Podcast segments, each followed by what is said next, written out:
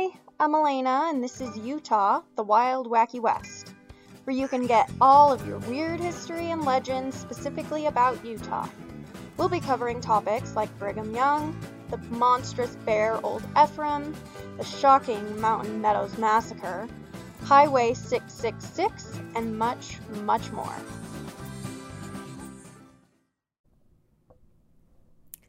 Hi, everybody. This is Elena, and this is uh, Utah, the Wild Wacky West.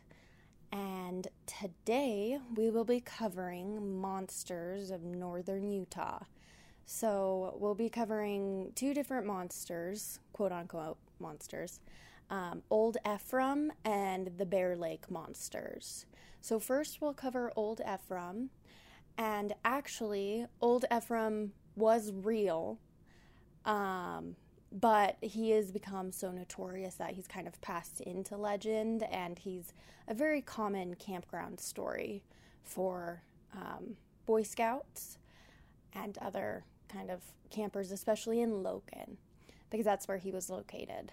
So, Old Ephraim was a grizzly bear, and he's rumored to be the last grizzly bear in Utah. So, his original name was actually Old Three Toes because he had a deformity on his foot. So everybody knew it was him, even if they didn't see him, because his tracks were so unique because he only had three toes on one foot. And also, the tracks were huge. So his name, Old Ephraim, actually came from P.T. Barnum P.T. Barnum wrote a story about another grizzly bear in California, and it caught on, and they renamed Old Three Toes to Old Ephraim because of that. So he roamed the Wasatch Mountains during the early 20th century, and his range was from all the way from Weber County, Utah, to Soda Springs, Idaho but eventually he settled in Logan Canyon and he kind of just stayed in that area. He was about 10 feet tall and 1,100 pounds. So he was a very big boy. Um, it's rumored that he killed 50 sheep in one night, and he was every sheep herder's just worst nightmare because he would kill so many sheep and he'd also kill like other livestock like cattle and deer if he could get them. But mostly it was sheep. And actually um, on november 9th in 1911 a bear hunting party was led by former utah governor john c. Cutler and they searched for him for days and days but they only ever saw his tracks he was very elusive and it was it kind of stunned people how elusive he was because he's so big. But they just never found him um, until one day in 1923 he did actually get killed um, by a sheep herder, William Frank Clark. So Old Ephraim was eventually killed August 22nd, 1923. And actually, Frank Clark, that's what he goes by, is he started the hunt in 1914. So he took years to get old Ephraim. Um, but eventually he did. He got caught in a tree trap that Frank had set near his camp in Logan Canyon. And actually, before Clark even got him, he was caught in the tree trap, but he clawed down the eight inch diameter tree that the trap was tied to and ran. But he couldn't run very well, of course, because he had a 14 foot chain wrapped around his leg and a 23 pound bear trap clamped onto his front paw. So he couldn't run very well. And Clark was able to catch up to him and he had to fire all of his bullets into him before the bear dropped. And the story goes that he shot him in the head and um, blew his brains out. so over the years, Clark has killed 40 had had killed 43 bears in the 34 years that he was a sheep herder. And actually, old Ephraim was his last by choice because at the time he really wanted to get the bear, of course, because he was eating a sheep. But reflecting on it, he actually had a lot of remorse for killing for killing old Ephraim. And there's actually a quote by him from Deseret News, and it says, quote, I sat down and watched his spirit depart from that great body, and it seemed to take a long time, but at last he raised his head a mite, gasped, and was still. Was I happy? No. And if I had to do it over, I wouldn't kill him. I could see the suffering in, in his eyes as he tried to climb that bank. End quote.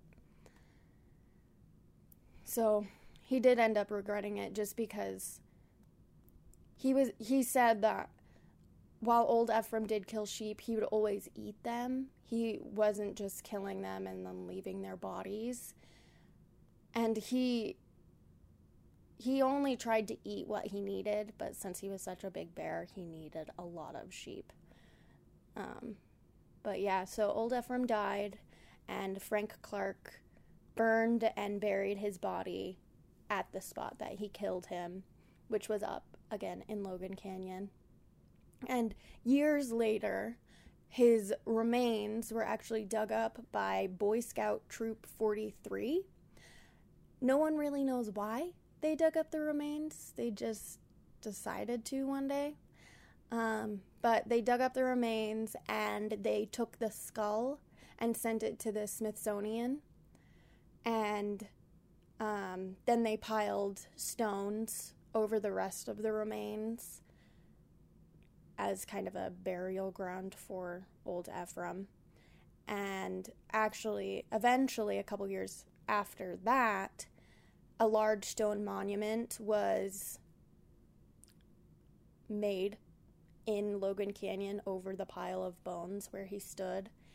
And it's to honor him. And it's the monument is six miles up Temple Fork Road and it's high in the Wasatch Mountains, and it has two inscriptions on it.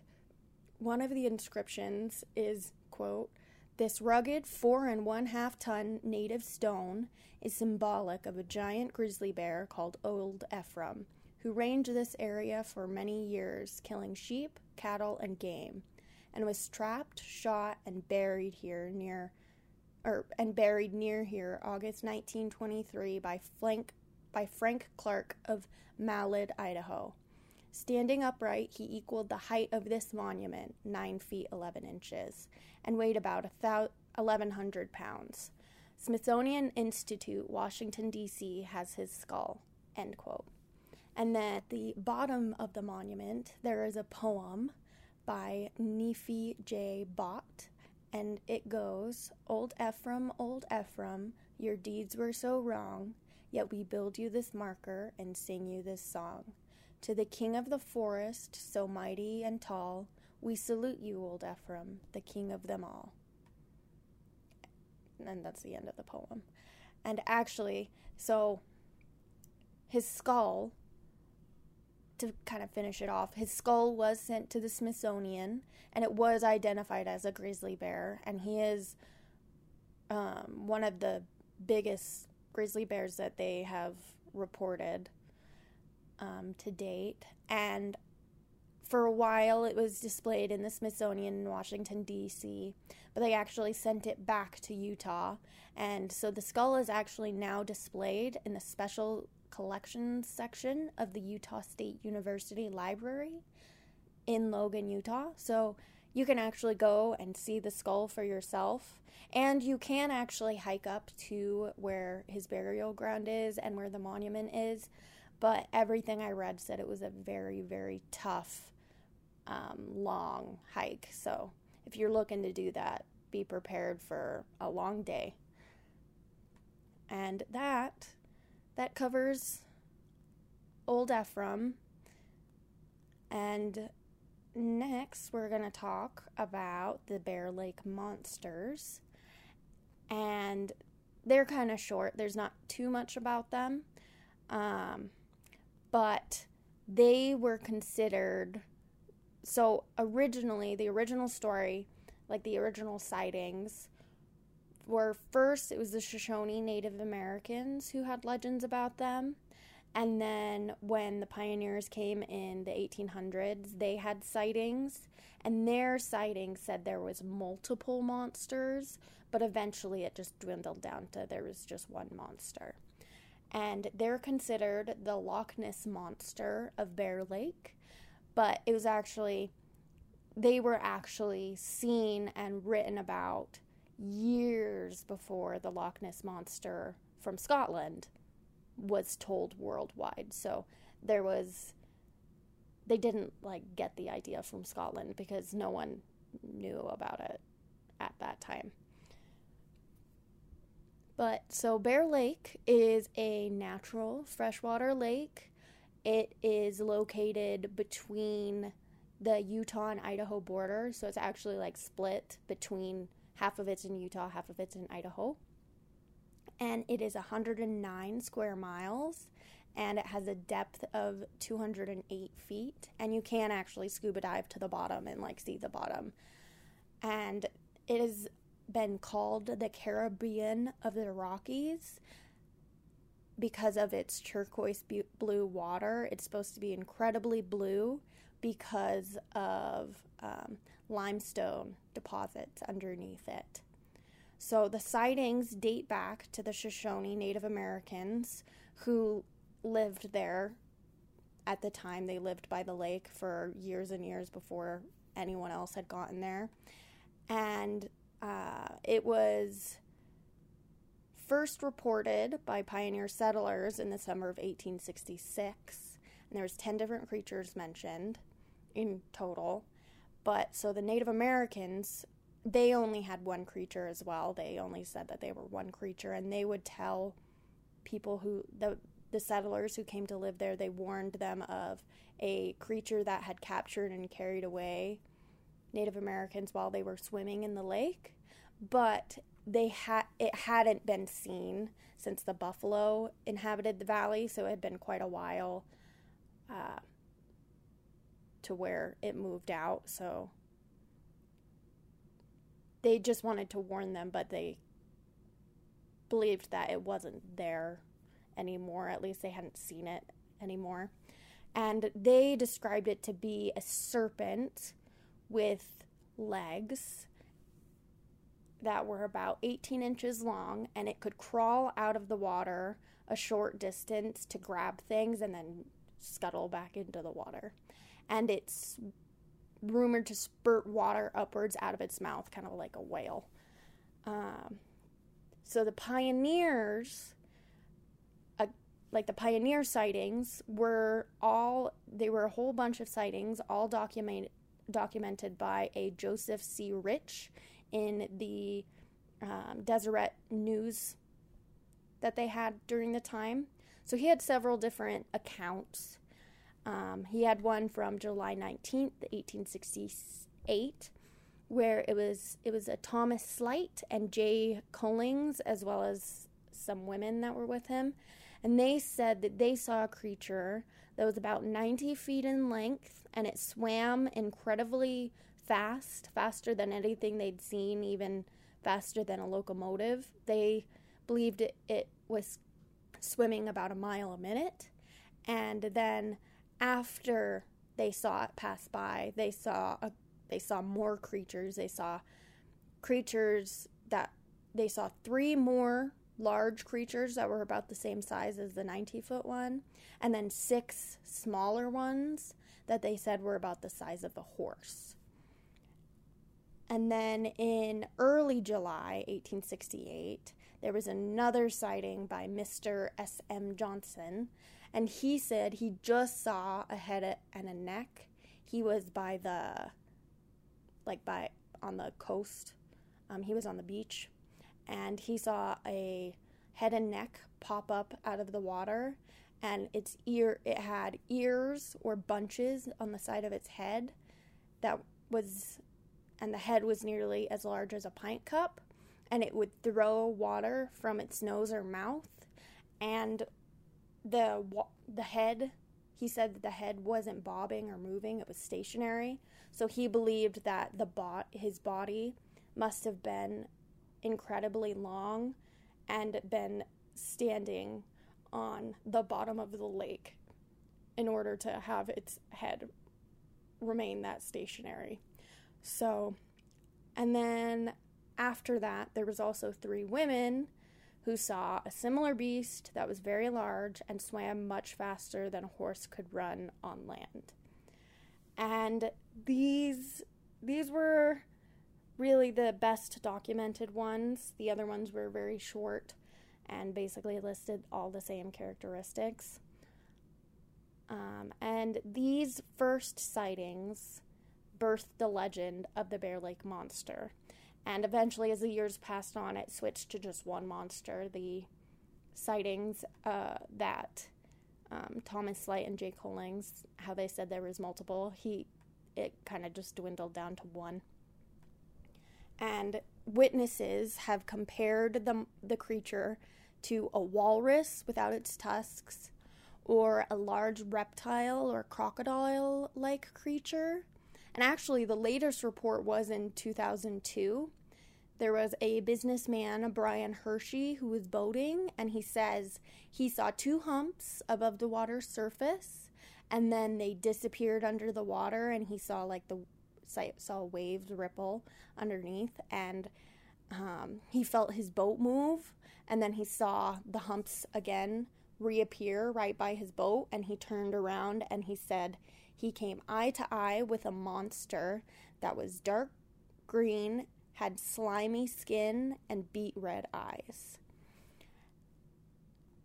And actually, some people theorize that there could be some truth to the story. It hasn't been proven, of course, and no one actually knows. Um, unlike old Ephraim, who was real, these guys are not real and they're not proven to be real. But some theorize that it could have possibly been a, dis- a dinosaur like creature or some sort of giant sea lizard that was left and had been um, kind of caught in the lake from the time that Lake Bonneville had covered basically the almost the entirety of Utah. So there could be some actuality to the legend, but nobody's actually seen anything. And actually, a citizen was rumored to have captured a young member of the monster family near Fish Haven in 1871. And it did actually get reported in the Salt Lake City Herald. And it was said to have, it's, sorry, it was said to be 20 feet in length with a mouth large enough to swallow a man without any difficulty, and that it propelled itself through the water with its legs and tail. And the fisherman who caught it had actually set up a trap specifically to catch the beast. But there was no pictures, and no one actually knows what happened to the creature. So if he did catch it, nobody knows if he just let it go again or if he ate it which would be really weird, but nobody knows. So, but even if the mo- monster doesn't exist, Idaho and Utah have both capitalized on the on tourism attractions for the creature and they have even today they have a 45 minute scenic boat ride that is to look for the creature, kind of like how they do in the in Scotland about the Loch Ness monster.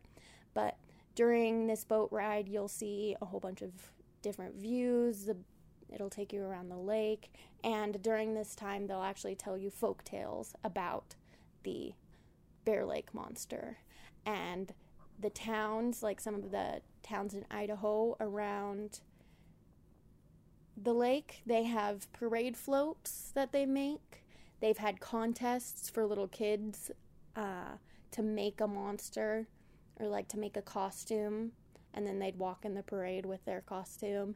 And there was actually a Bear Lake Monster Winterfest where people dressed up and they went into the lake in the winter to try and catch it. And it was like this whole big festival that they had. So, even though there's no real proof that the monster exists, there is. It's still fun. Like, even though even though the monster might not exist, people still have fun with it and just try and make the best of it. So, yeah, those were the monsters of northern Utah. Sorry it was kind of short, but there's not a whole bunch about them, but I thought they were really interesting and wanted to talk about them. So, thanks for listening. Bye.